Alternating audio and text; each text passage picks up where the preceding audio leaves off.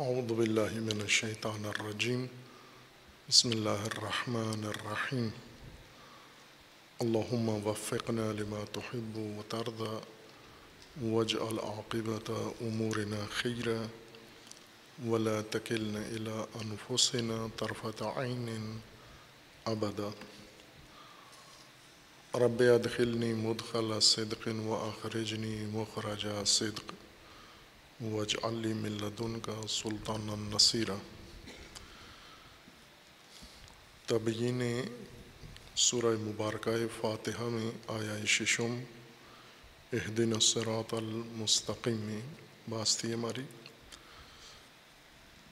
قرآن کریم کتاب الہی کا اصل موضوع ہدایت ہے انسان کے لیے۔ اور ہدایت کے لیے جو بنیادی ارکان ہیں۔ سورہ مبارکہ فاتحہ میں جو فاتحۃ الکتاب ہے، آغاز و دیباچہ ہے قرآن کریم کا و کتاب کا، ہدایت کے اصول ابتدا میں بیان کیے گئے ہیں، جس میں اہم ترین اصول ہدایت انسان کے اللہ کی الوحیت ہے وہ آلہیت ہے۔ اور اللہ تعالیٰ کی ربوبیت ہے۔ اور اسی طرح اللہ تعالیٰ کی مالکیت۔ اور ان تینوں امور کی صفت ہے، خصوصاً پہلے دو عمر کی یعنی حاکمیت کی اور ربوبیت کی صفت، رحمانیت اور رحیمیت ہے۔ اللہ کی حاکمیت، ربوبیت و مالکیت اور رحمانیت و رحیمیت سے واقف ہو جانے کے بعد انسان اب ہدایت کا عملی تقاضا اللہ تعالیٰ کی بارگاہ میں کرتا ہے، لیکن پہلے عہد کرتا ہے اللہ تعالیٰ کے ساتھ کہ جب ایمان لے آیا ہے، وہ قبول کر لیا ہے کہ اس کائنات میں بھی حاکم اللہ ہے اور انسان کے لیے بھی حاکم اللہ ہے۔ کائنات کا رب بھی اللہ ہے اور انسان کا رب بھی اللہ ہے، پرورش دینے والا اور پرورش کے سارے وسائل انسان کو اور کائنات کو فراہم کرنے والا اور اسی طرح مالک بھی اللہ ہے۔ مالک اللہ اطلاق کائنات کا، انسان کا اور انسان کے اختیار میں جو کچھ ہے، اس سب کا مالک اللہ ہے۔ اور یہ مالکیت اللہ کی انسان کا اقرار انسان کے لیے یوم الدین کی علامت ہے۔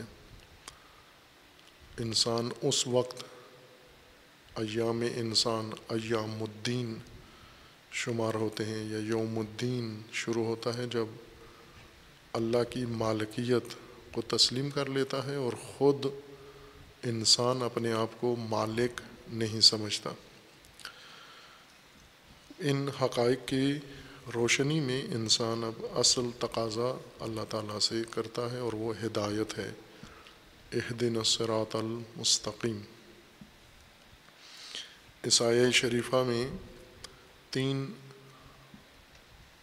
الفاظ ہیں جو تین اہم حقیقت انسان کے لیے روشن کر رہی ہیں، ایک ہدایت ہے سرات ہے اور مستقیم وصف ہے سرات کے لیے۔ ہدایت ہادی لغت میں بھی اور قرآن کریم میں بھی اس نمایاں چیز کو کہتے ہیں جو بہت واضح ہو، نمایاں ہو، سامنے ہو اور کسی دوسری چیز کی نشانی بن سکے۔ لغتاً اس کو ہادیہ کہتے ہیں یا ہادیہ کہتے ہیں۔ اس شے کو جو خود واضح ہو، نمایاں ہو، برجستہ ہو اور انسان کے مد نظر ہو، سامنے ہو۔ اور دوسری کسی شے کی نشانی بھی بن سکے، نشاندہی کر سکے۔ قرآن کریم میں مراد ہدایت سے وہ تمام واضحات روشن امور ہیں جو انسان کو انسان کا مقصد واضح کرتے ہیں، انسان کے مقصد کی نشانی ہے اور نشاندہی کرتے ہیں اور اس مقصد تک پہنچنے کے لیے راستہ اور طریقہ بھی انسان کو بتائیں، یہ امور ہدایت کہلاتے ہیں اور انسان اسی کا محتاج ہے۔ قرآن کریم میں انسان کی جو تفسیر انسان کی کی گئی ہے، حقیقت انسان انسان کے لیے بیان کی گئی ہے، اس کے مطابق انسان ایک مقصد کے لیے پیدا ہوا ہے، مقصد کے ساتھ پیدا ہوا ہے۔ اس کی خلقت کا مقصد ہے۔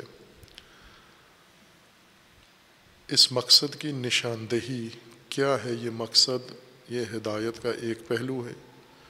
وہ امور جو انسان کو مقصد خلقت نمایاں کریں، بتائیں اور انسان کی رہنمائی کریں، یہ ہدایت ہیں۔ اور دوسری وہ چیزیں جو اس مقصد تک پہنچنے کے لیے راستہ انسان کے لیے واضح کریں، نمایاں کریں، وہ بھی ہدایت ہیں۔ یعنی ہدایت دونوں وصف رکھتی ہے اپنے اندر۔ ہر چیز جو ہدایت کہلائے گی اس کی دو خصوصیات ہوں گی، مقصد کی نشاندہی کر رہی ہو اور مقصد تک پہنچنے کے لیے راستے، وسیلے اور ذریعے کی رہنمائی و نشاندہی کر رہی ہو، یہ ہدایت ہے۔ یہی طلب کرتا ہے انسان اور انسان کی اصل ضرورت یہی ہے۔ انسان کی خلقت اور خلقت کے پیچھے کار فرما حکمت اور خلقت کے مد نظر ہدف و مقصد وہ ہدایت ہی کا تقاضا کرتے ہیں کہ انسان کو ہدایت کی ضرورت ہے۔ ہدایت انسان کے ساتھ مختص نہیں ہے، ہر مخلوق جو بھی اللہ تعالیٰ نے جس کو لباس وجود عطا کیا ہے اور جس کو خلعت خلقت پہنائی ہے، اللہ تعالیٰ نے وہ محتاج ہدایت ہے اور ہدایت اس کے لیے لازمی ہے۔ ہدایت تکوینی ہے اور تشریعی ہے۔ تکوینی ہدایت انسان کو عطا کر دی گئی ہے اور غیر انسان کو بھی، چونکہ تکوینی پہلو سے انسان کائنات کے دیگر موجودات کی طرح ہی ہے۔ لیکن جس چیز میں انسان کائنات کے دیگر حقائق سے اور مخلوقات و موجودات سے ممتاز ہوتا ہے اور متمایز ہوتا ہے، وہ انسان کا با ارادہ ہونا، با شعور ہونا، با اختیار ہونا ہے۔ اس وجہ سے اس کو تکوینی ہدایت سے الگ ایک ہدایت تشریعی بھی چاہیے۔ جو قوانین کی صورت میں، ضوابط کی صورت میں، دستورات کی صورت میں، آئین کی صورت میں ہو اور اس ہدایت کو انسان اپنے ارادہ، اختیار و شعور سے اختیار بھی کرتا ہے اور بروئے کار بھی لاتا ہے۔ قرآن کریم میں تکوینی ہدایت کی طرف اشارہ موجود ہے، لیکن تکوینی ہدایت لینے کے لیے انسان کو کسی کوشش زحمت کی ضرورت نہیں ہے، ہدایت یافتہ ہے۔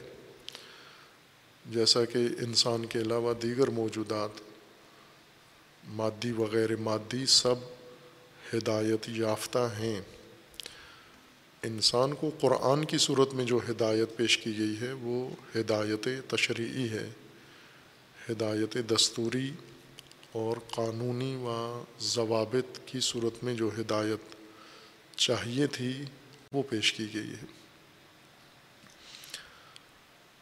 اس ہدایت کے طلب اللہ سے انسان کرتا ہے۔ اہدنا، دعا کی صورت میں، التجا کی صورت میں، خواہش کی صورت میں۔ اہدنا۔ اور اس سیغہ کے ساتھ، متکلم مع الغیر کی ضمیر کے ساتھ انسان طلب کرتا ہے۔ اور یہ اس بات کی علامت ہے، جیسا پہلے بیان ہوا ہے کہ انسان کی ہدایت انسان کی زندگی کی ہدایت، زندگی کے اہم ترین پہلو سے تعلق رکھتی ہے اور وہ انسان کی اجتماعی زندگی ہے۔ باقی انسانی زندگی کے پہلو اس اجتماعی زندگی کی آغوش میں پرورش پاتے ہیں۔ اگر یہ زندگی انسان کی ہدایت یافتہ ہو جائے یا اس پہلو کو ہدایت نصیب ہو جائے، اس کی آغوش میں جو حقیقت ہے، وہ خود ہی پروان چڑھتی ہے اور پرورش پا لیتی ہے۔ جیسے اگر ماں کو کوئی چیز عطا ہوتی ہے، تو بچہ جو اس کے شکم میں ہے یا اس کی گود میں ہے، وہ ماں کے ذریعے اس کو پہنچ جاتا ہے۔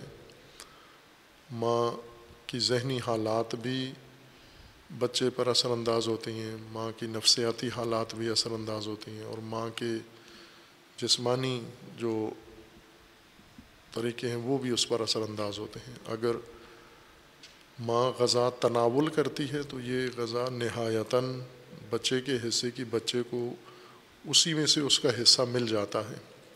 دودھ کی صورت میں اور دیگر ذریعوں سے اس تک پہنچ جاتا ہے۔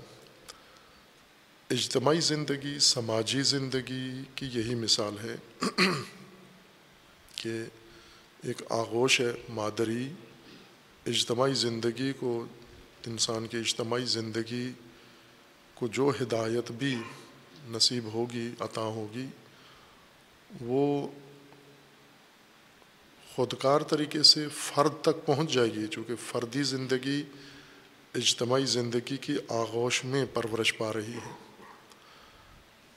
ہدایت کا بھی یہی قانون ہے اور فساد کا بھی یہی قانون ہے، گمراہی و ضلال کا بھی یہی قانون ہے۔ مثلا ہم موجودہ معاشرے کو دیکھیں اپنے ہی معاشرے کو دیکھیں، اس میں افراد کی جتنی خصوصیات ہیں، یہ سب افراد نے معاشرے سے لی ہیں، اجتماعی زندگی سے لی ہیں۔ فرد تک جو چیز پہنچتی ہے، وہ اسی ذریعے سے اسی طریقے سے اس تک پہنچتی ہے۔ اور اس سے ہٹ کر کوئی اور راستہ نہیں ہے فرد کی ہدایت کے لیے یا فرد کی رہنمائی کے لیے۔ یعنی ایک فرد اپنی اجتماعی سماجی زندگی کو چھوڑ کر الگ سے اس نے کوئی لائن ہدایت کے منبع کے ساتھ بنا لی ہے اور وہاں سے ہدایت دریافت کر رہا ہے، یہ ناممکن ہے انسان کے لیے۔ لہٰذا اللہ تعالیٰ نے اسی اجتماعی زندگی کی رہنمائی کے لیے اسباب ہدایت و رہنمائی فراہم کیے ہیں۔ جیسے کتاب ہے آسمانی دستور آئین، اسی طرح معلم انبیاء کرام، وہ بھی اسی اجتماعی زندگی کی تشکیل کے لیے، رہنمائی کے لیے مبعوث ہوئے ہیں۔ اور انہوں نے انسان کی اجتماعی زندگی ہی کو نظم عطا کیا ہے۔ چونکہ تکرار کام، تکراری کام ہو جاتا ہے یا تحصیل حاصل ہے کہ اگر ہم اجتماع کو علیحدہ ہدایت کریں اور فرد کو علیحدہ کریں، تو جو فرد کو دے رہے ہیں، وہ وہی ہے جو اجتماع کے ذریعے سے فرد تک پہنچانا ہے۔ یعنی اول تو فرد اجتماع سے ہٹ کر لے نہیں سکتا ہدایت۔ مثلا اس وقت ہم آس دینی ہدایت یا آسمانی ہدایت کو چھوڑ کے دنیاوی مسائل کی طرف توجہ کریں، تعلیم، کسی بھی معاشرے کے اندر رہنے والا فرد جب تعلیم حاصل کر رہا ہے تو وہی تعلیم حاصل کر رہا ہے جو اس معاشرے کے اندر قائم ہوئی ہے۔ وہ نظام تعلیم جو معاشرتی سطح پر، سماجی طور پر کسی معاشرے نے اختیار کیا ہے، وہی فرد حاصل کر سکتا ہے۔ اگر معاشرے نے کوئی نظام تعلیم قائم نہیں کیا، حاصل نہیں کیا، اور فرد چاہے وہ چیز حاصل کرے جو معاشرے میں نہیں ہے، یہ فرد کے لیے بہت دشوار ہے۔ اس لیے اللہ تعالیٰ نے اسی سماجی زندگی، اجتماعی زندگی کو ہدایت کا ہدف قرار دے کر اور ہدایت کا مخاطب اس کو قرار دیا ہے۔ انسان بھی اسی کے لیے ہدایت طلب کرتا ہے، اہدنا۔ ہمیں ہدایت کی ضرورت ہے۔ اہدنی نہیں کہا، اہدنا۔ ہمیں ہدایت چاہیے یعنی انسانیت کو ہدایت چاہیے۔ اور یہ فرد اس نو کا، اس کی آغوش میں ہدایت طلب کر پائے گا۔ یہ ہدایت انسان معین کر کے طلب کر رہا ہے یعنی ہدایت کا جو متعلق ہے وہ بھی ساتھ مذکور ہے۔ اللہ تعالیٰ نے کتاب میں اس کو ذکر فرما دیا ہے۔ اح دن سرات المستقیم، ایک سرات متعلق ہے ہدایت کا، اور دوسرا اس کی صفت ہے مستقیم۔ جس طرح ہدایت کا لغوی ایک معنی ہے اور پھر ایک قرآنی یا کتابی معنی ہے اس کا، جو مطابقت رکھتے ہیں آپس میں۔ ہدایت کا لغوی معنی، وہ نمایاں برجستہ چیز ہے جو کسی دوسری شے کی نشانی کرے یا نشاندہی بن سکے، نشاندہی کر سکے۔ کتاب خدا میں بھی یہی مراد لیا گیا ہے۔ وہ امور ہدایت کہلائیں گے جو انسان کے مقصد خلقت اور اس مقصد تک پہنچنے کے لیے راستے اور وسائل کی انسان کو رہنمائی کریں اور نشاندہی کریں۔ وہ سب ہدایت کے زمرے میں آتے ہیں۔ اس ہدایت کے لیے پہلی چیز انسان کو سرات درکار ہے۔ چونکہ مقصد پہلے اشارہ ہو گیا ہے اور بعد میں وضاحت ہوگی مقصد مقصد خلقت انسان کی۔ جس کی طرف پہلی آیت میں اشارہ ہو گیا ہے ایا کا نعبد و ایا کا نستعین انسان نے ایا کا نعبدو میں اپنا مقصد واضح کر دیا ہے، اطاعت و بندگی، پیروی و محکومی اپنے الہ کی۔ ہدف جو انسان کا مقصد خلقت ہے، انسان خالق نے پیدا کیا ہے اور وہی خالق اس کا حاکم ہے اور اسی خالق کے اختیار میں اس کی پرورش ہے، ربوبیت ہے۔ تمام وسائل پرورش اس کے اختیار میں ہے وہ مالک ہے۔ اس انسان نے اس خالق یا حاکم کی اطاعت کرنی ہے۔ یعنی زندگی اس کے فرامین اور اس کے دستورات کے مطابق بسر کرنی ہے۔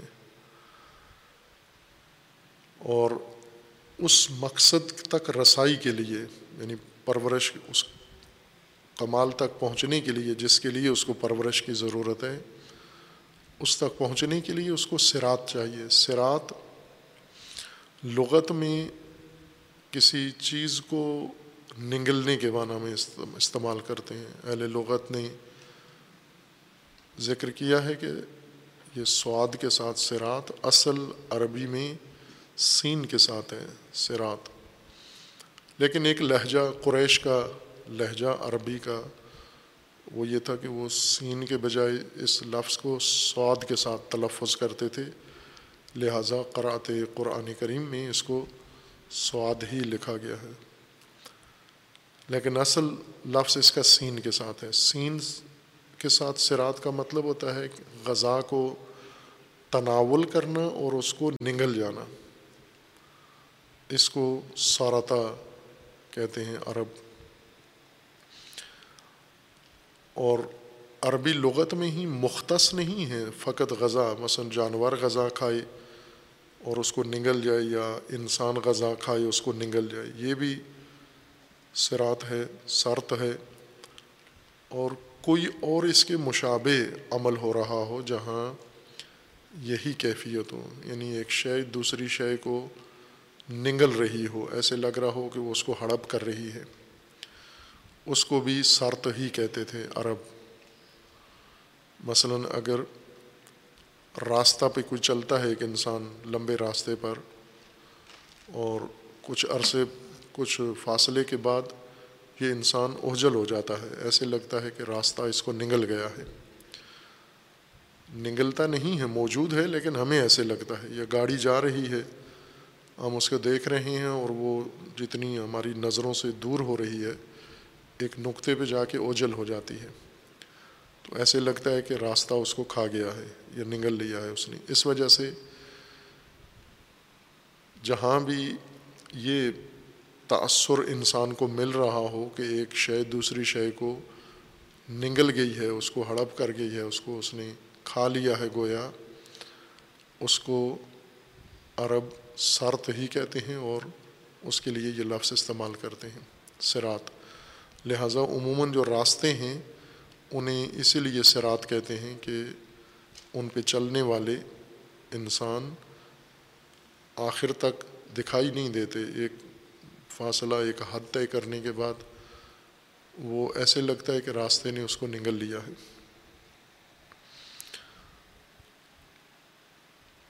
قرآن کریم میں اس کو سرات کو ہدایت کے لیے استعمال کیا گیا ہے۔ یعنی ایسا ہی ایک راستہ جس پر انسان کو چلنا ہے۔ یہ راستہ زمینی نہیں ہے، یہ راستہ دستوری ہے، آئینی ہے، قانون ہے، ضوابط ہیں، قواعد ہیں، حدود ہیں۔ جس پر انسان نے اپنی زندگی بسر کرنی ہے۔ اسی نقطے کے اندر ہی ان آیات جو بعد میں آ رہی ہیں، وہ اسی آیا کی وضاحت ہیں۔ جیسا بعض مفسرین نے اس کی طرف اشارہ کیا ہے، رہنمائی کی ہے کہ بعض آیات کے اندر انسان کی نشاندہی کی گئی ہے، اس قاعدے کے مطابق کہ جو چیز انسان کے لیے مختص ہے، مقرر ہے، انسان سے جس کا تعلق ہے، انسان کو سمجھے بغیر وہ حقیقت سمجھ میں نہیں آ سکتی۔ جس شے کا ربط انسان سے ہے، انسان کے لیے ہے، وہ انسان کے فہم پر موقوف ہے۔ جیسے دین انسان کے لیے ہے۔ انسان کے لیے دستور دستور العمل، آئین، یہ دین کہلاتا ہے۔ تو یہ دین اس وقت ہمیں سمجھ میں آ سکتا ہے جب ہمیں انسان سمجھ میں آ جائے۔ اگر انسان سمجھے بغیر ہم دین سمجھنے کی کوشش کریں، تو یہ مسلم ہے کہ نہیں سمجھ میں آئے گا۔ انسان اس سے لا علم رہے گا، اس دین سے۔ اور دین کے نام پر کوئی اور تصور انسان کے ذہن میں آ جائے گا۔ جیسا کہ ہے اس وقت دین کے متعلق جو تصورات ہیں انسانوں کے ذہن میں، چونکہ انسان واضح نہیں ہے، حقیقت انسان، حقیقت دین بھی معلوم نہیں ہے۔ تو دین کو مسخ کر کے، بالکل دین کی حقیقت کے الٹ کے اس کو عمل کیا جا رہا ہے یا اس کو اپنایا گیا ہے۔ جس طرح امیر المومنین علیہ السلاۃ والسلام نے ایک خطبے میں بیان فرمایا تھا کہ لب سل اسلام و لب سلفر و مقلوبہ۔ دین تو ہے لیکن الٹی پوستین کی طرح ہے، الٹے لباس کی طرح ہے، الٹا دین ہے۔ یہ کیوں الٹا ہوا ہے؟ چونکہ دین کا جو محور ہے وہ انسان ہے، انسان کے لیے آیا ہے۔ اور انسان معلوم نہیں ہے ہمیں کیا ہے۔ نتیجتاً دین کی تفسیر تشریح ناممکن ہے۔ اسی طرح ہدایت کیا چیز ہے؟ یہ انسان کی وضاحت، انسان کی تفسیر بتائے گی ہدایت کیا ہے۔ انسان، اللہ تعالیٰ نے ایک ایسی حقیقت خلق کی ہے قرآن کریم کی تفسیر کے مطابق کہ جو ایک استعدادی شکل میں وجود میں آیا ہے۔ پہلا قدم وجود انسان کا استعدادی ہے۔ قابلیت انسان کی پیدا ہوئی ہے، نہ انسان پیدا ہوا ہے۔ اور اس قابلیت نے ان انسانی روپ میں بدلنا ہے، اس انسانی قابلیت و استعداد نے انسانی حقیقت میں تبدیل ہونا ہے۔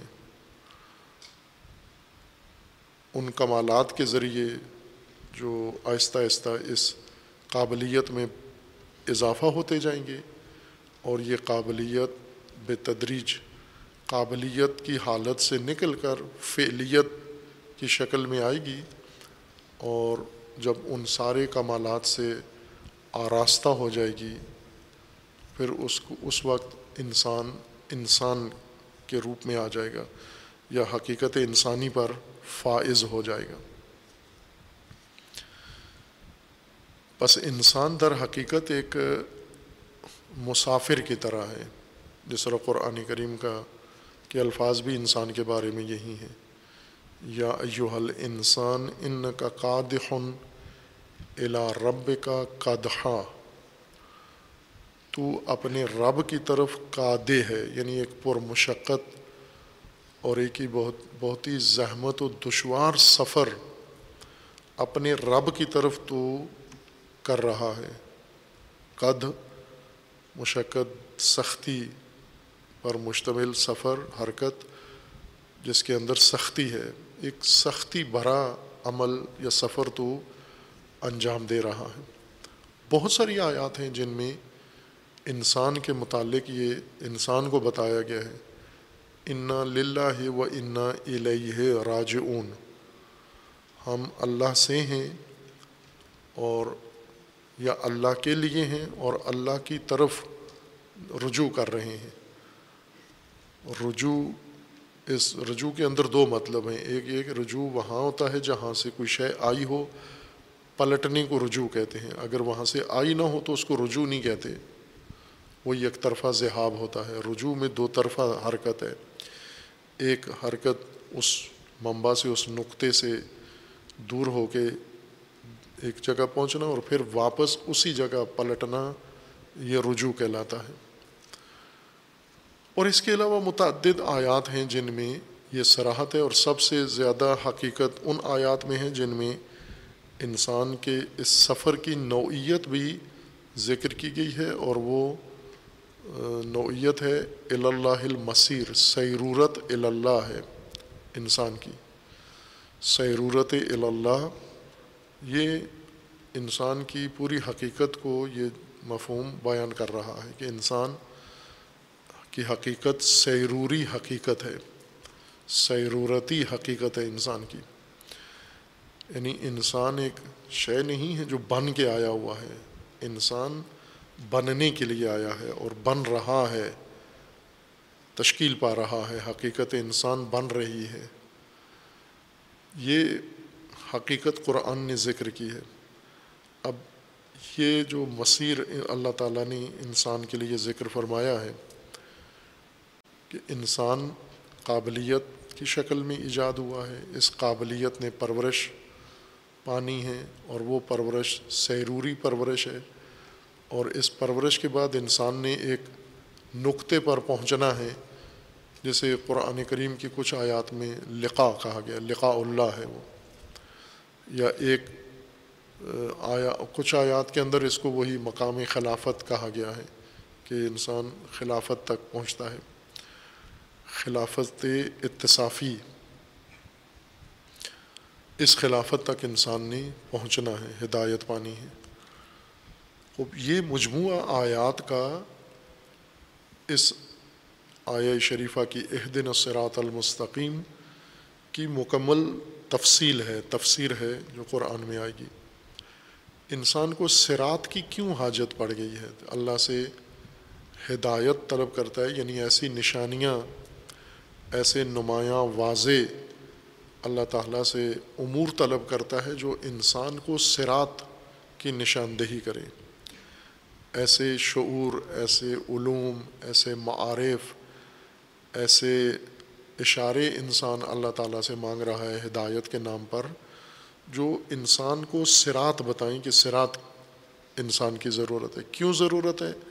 چونکہ انسان کی ساخت ایسے ہے سرات سے ہی تکمیل پاتی ہے یعنی سرات پر ہی انسان کی حقیقت مکمل ہوگی۔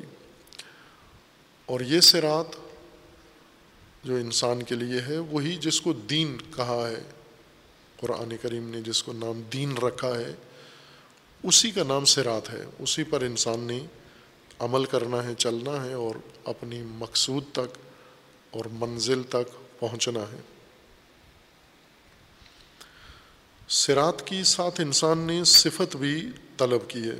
اور یہ ایک جگہ نہیں، یہ متعدد آیات ہیں بیسیوں آیات ہیں قرآن کریم کی، جن میں سرات مستقیم کا ذکر آیا ہے۔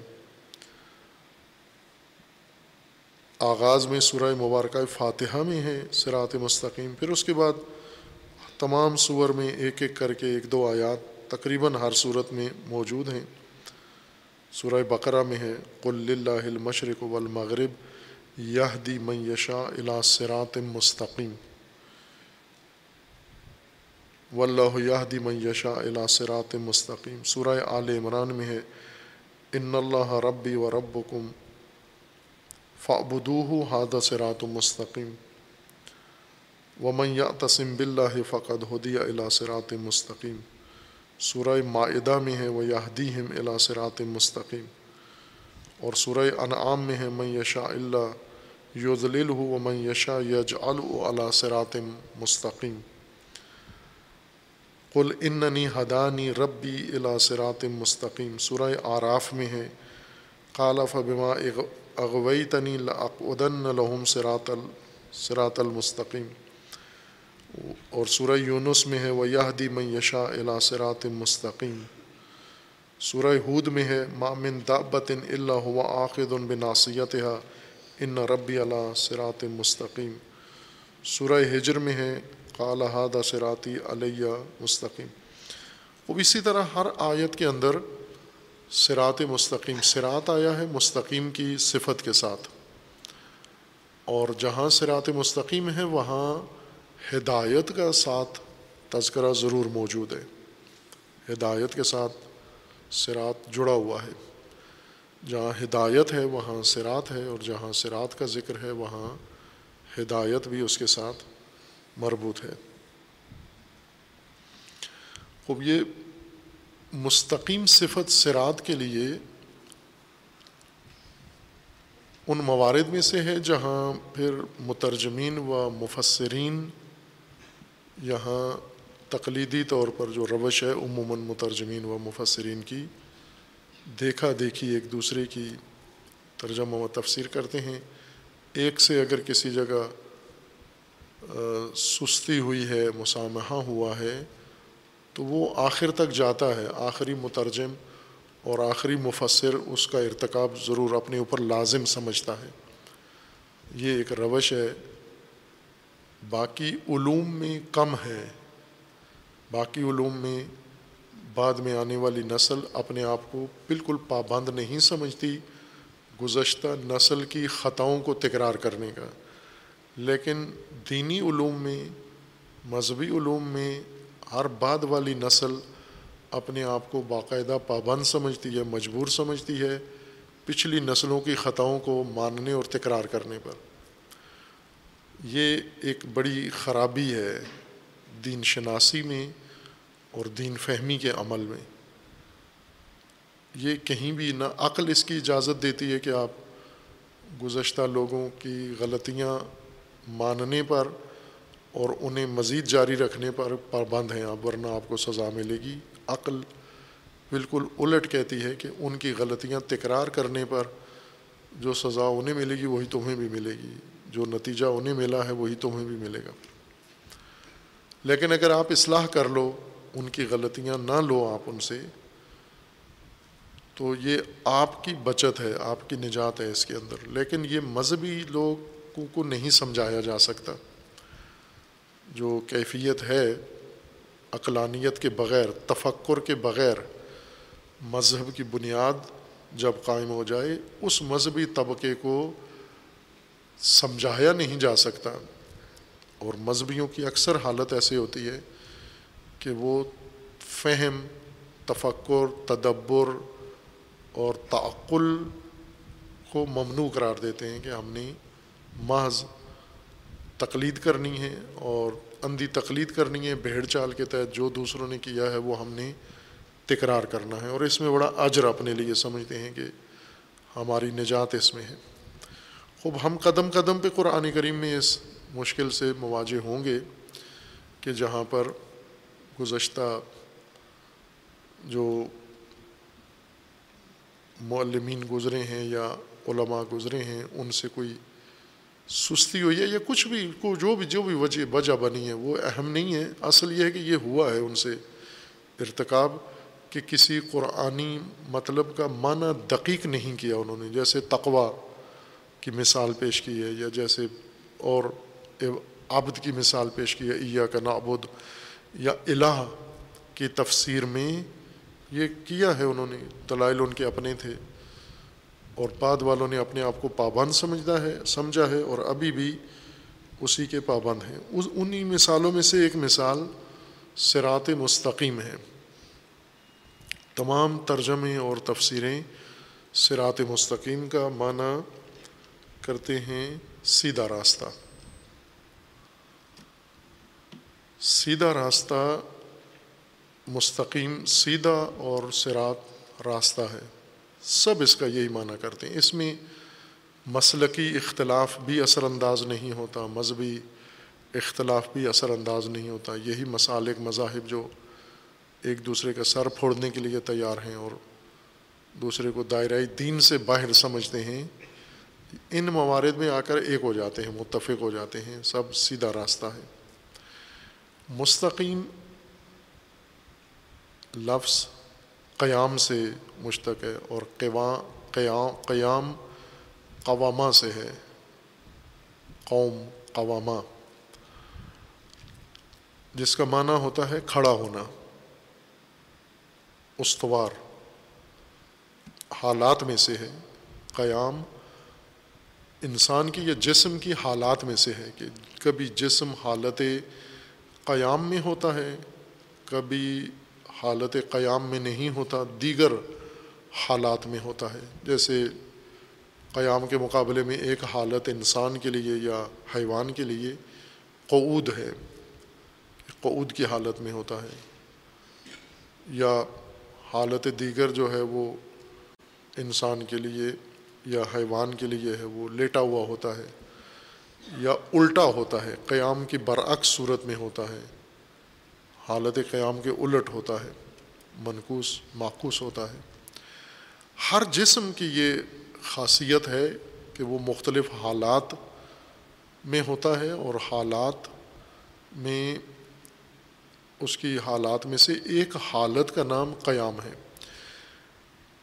قیام یا دیگر حالات جسم کی اس وقت ہوتی ہیں کہ جب جسم کو اس کے مکان یا دیگر اجسام کے ساتھ موازنہ کیا جائے تو جسم کی مختلف حالتیں تصور ہوتی ہیں۔ مثلا جب کسی جسم کو زمین کے ساتھ ہم موازنہ کر کے مقاصہ کر کے، تقابل کر کے لحاظ کریں تو یہ حالات جسم کے لیے فرض ہوتی ہیں۔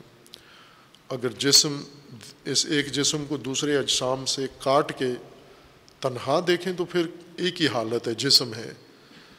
یہ جو ہم مثلا کہتے ہیں کہ انسان کھڑا ہوا ہے، بیٹھا ہوا ہے، لیٹا ہوا ہے، لٹکا ہوا ہے، الٹا ہے، سیدھا ہے، رکوع میں ہے، سجود میں ہے، یہ حالات اس وقت ہیں جب انسان کو ہم زمین کے ساتھ، چھت کے ساتھ موازنہ کر کے دیکھتے ہیں تو پھر یہ حالات فرض ہوتی ہیں انسان کی جس کو فلسفہ میں کہا جاتا ہے کہ یہ حالات ہیں، قیام و قعود یہ مقولہ وض میں سے ہیں۔ وض وہ مقولہ ہے جو ماہیت یا حقیقت ہے جو ایک جسم کو دوسرے اجسام کے ساتھ منسوب کر کے، اس کے ساتھ موازنہ کر کے جب لحاظ کرتے ہیں اور اس پر کوئی حالت، کیفیت طاری ہوتی ہے، اس مقولہ کو یا حیت کو وض کہتے ہیں، جس کی مختلف اقسام ہیں۔ پس قیام ایک جسمانی حالت کا نام ہے۔ دیگر حالات کے مقابلے میں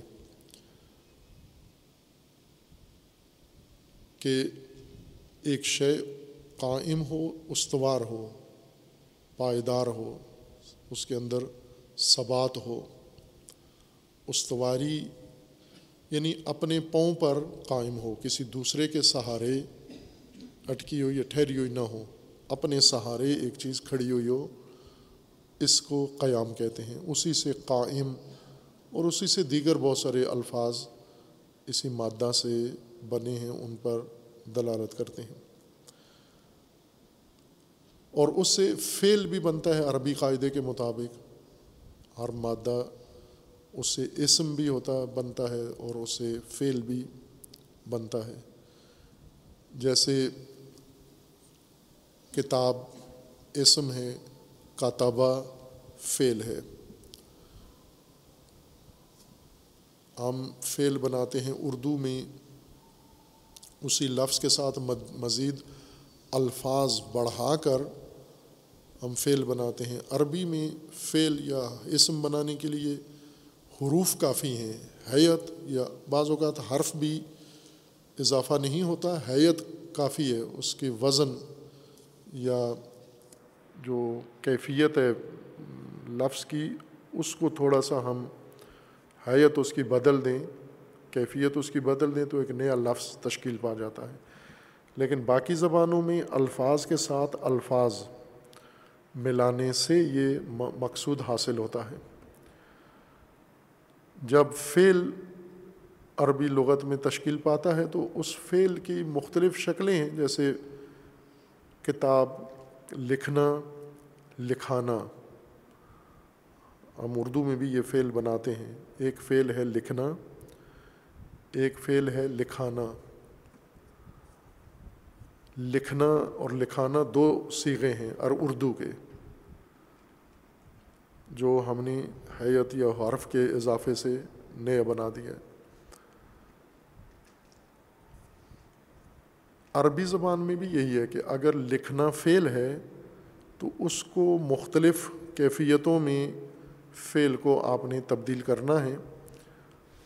کبھی فعل کے ساتھ فائل فقط آپ نے ذکر کرنا ہے، کبھی فعل کے ساتھ مفعول کبھی آپ نے ذکر کرنا ہے، کبھی فعل کے ساتھ فائل کی کا عدد بھی آپ نے ساتھ بیچ میں ذکر کرنا ہے۔ اردو میں یہ سارا کام الفاظ کی مدد سے ہوتا ہے، جیسے لکھنا یہ مصدر ہے لکھنا۔ لکھا، یہ فعل ہے۔ اس فعل کو ہم نے فائل کے ساتھ ملا کر ذکر کرنے تاکہ پتہ چلے کہ کس فائل نے یہ فعل انجام دیا ہے۔ تو ہمیں ساتھ لفظ اضافہ کرنا پڑتا ہے۔ میں نے لکھا، تو نے لکھا، اس نے لکھا، انہوں نے لکھا۔ ہم نے لکھا۔ یہ سب الفاظ ہیں۔ ہم، تو، میں، سب۔ یہ الفاظ ہیں۔ پورے پورے لفظ ملاتے ہیں دوسرے لفظ کے ساتھ۔ پھر ہم ایک فعل نیا اسی مادے سے بناتے ہیں۔ عربی میں یہ سہولت ہے کہ ہمیں الفاظ بڑھا کر یہ افعال نہیں بنانے ہوتے، بلکہ ان کے اوزان ہیں، وزن ہیں، حیات ہیں۔ ان حیتوں کے ذریعے سے ہم مختلف معانی ان افعال کے بنا سکتے ہیں۔ جیسے کاتبہ فعل ہے، اس کو ہم چاہتے ہیں، یہ بیان کریں کہ اس کا فائل بھی معلوم ہو۔ یہ کتابت کس کا فعل ہے؟ کاتبہ، اس نے لکھا، ایک آدمی نے لکھا۔ اگر وہ عورت ہے کاتابت اس عورت نے لکھا۔ یہ حیت سے مطلب واضح ہو گیا۔ اردو میں ہمیں اس مرد نے لکھا، تین چار لفظ اضافہ کرنے پڑتے ہیں، پھر کاتبہ کا ترجمہ ہوتا ہے۔ اس ایک عورت نے لکھا، تو نے لکھا، تم دو نے لکھا، تم سب نے لکھا۔ عربی میں ایسے نہیں ہے یہ ایک مطلب ہے۔ دوم یہ ہے کہ جب ہم اس فعل کو اردو میں فائل کے ساتھ اور ساتھ یہ بھی ذکر کرتے ہیں، مفعول بھی، چونکہ بہت سارے فعل ہیں۔